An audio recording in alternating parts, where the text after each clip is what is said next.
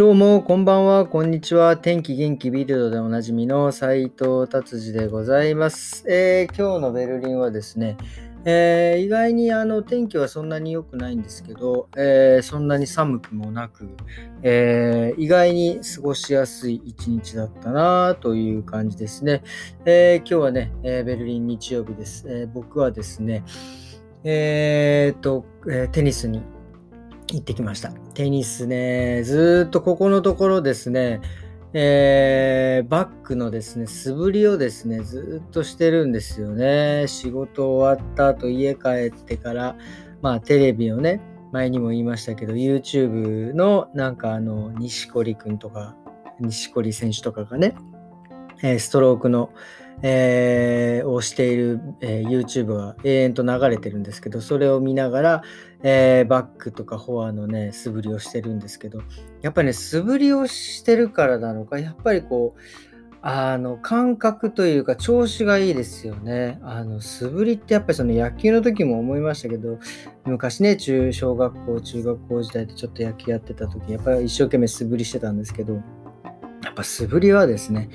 えー、基本ですね、あの本当に今日バックを打った感じがいつもとちょっとね全然違くてですね球の伸び具合だったりとか当たり具合。でそのネットに引っかかった時にあこの角度はダメなんだっていうのがね分かったりとかしてですね。いやこれはねちょっともうますます素振りを続けていかなきゃいけないなって、えー、思いました。じゃあビルド行ってみましょう。えー、ビルドですね、えー、メルケルさんがなんかあの、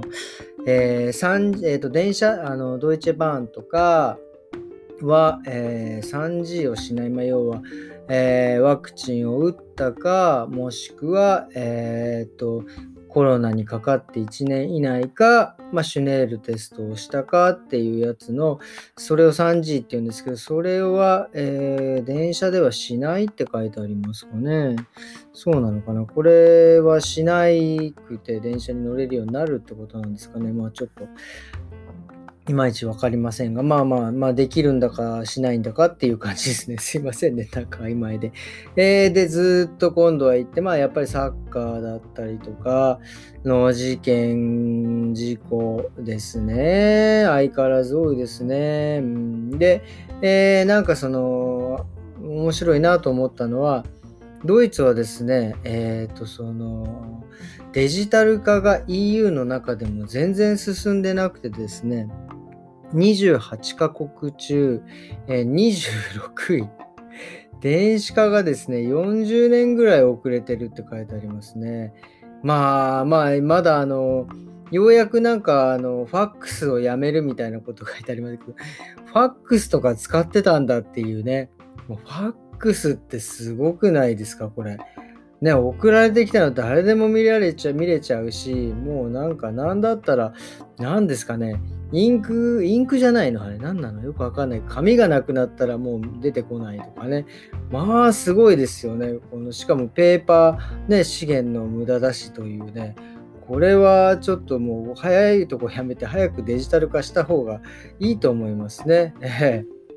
っていうことですね。もうだってあの、オランダなんかはもうやっぱりすごく電子化が進んでて、そのもうね、電子マネーだったりとか、ほとんど現金使わないって言ってるし、だからその、あれですよね、あの、ホームレスだったりとか、あと路上でパフォーマンスとかする人、あの人たちにこう、お金をね、こう、預けるのもですね、あの、あげるのもですね、携帯電話でピッてこう、かざして、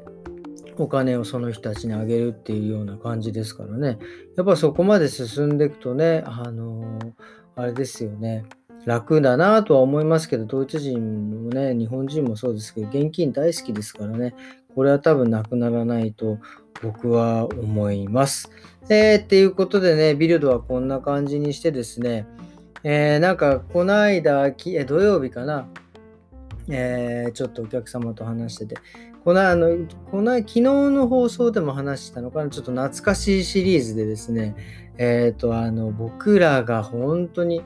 えー、僕が本当小学校、ほんと5、6年生ぐらいだったのかな？あの、男女7人秋物語とか夏物語っていうドラマがあってですね、もう名作ですよね。これはもうさんまさんとこう、大竹しのぶさんが出会うきっかけになったドラマなのかな。で、それを通じて知り合ってな結婚なさったっていう、あれなんですけどもうね、時代がもう素晴らしい。本当にあの、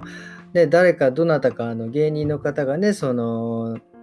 70年代、80年代のね、バブル、えー、手前バブル入ってからのなんかその芸、芸をするっていう芸能人、あの、芸人の方がいましたけど、本当にね、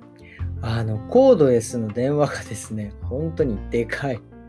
もうとにかくでかいですよ。で、やっぱこう電話とかするのももうね、公衆電話か家なんですよね。携帯なんてないから。公衆電話ですもんね。あのテレホンカードじゃなくてね、あの当時まだこう10円玉とかでしたわけですよ。などでですね、10円玉をこう何100円とかを崩してですね、10円玉の塊をその自動販売機じゃなくて、ね、えっ、ー、と、えー、なんだっけ、電話の、えー、横にこう置いて、で、なくなりそうになったらペロンペロンペロンって10円玉を入れてですね、それでそう、あの公衆電話をで電話をしてたとかね、いうシーンがあったりするんですが、懐かしいなと思いますよね。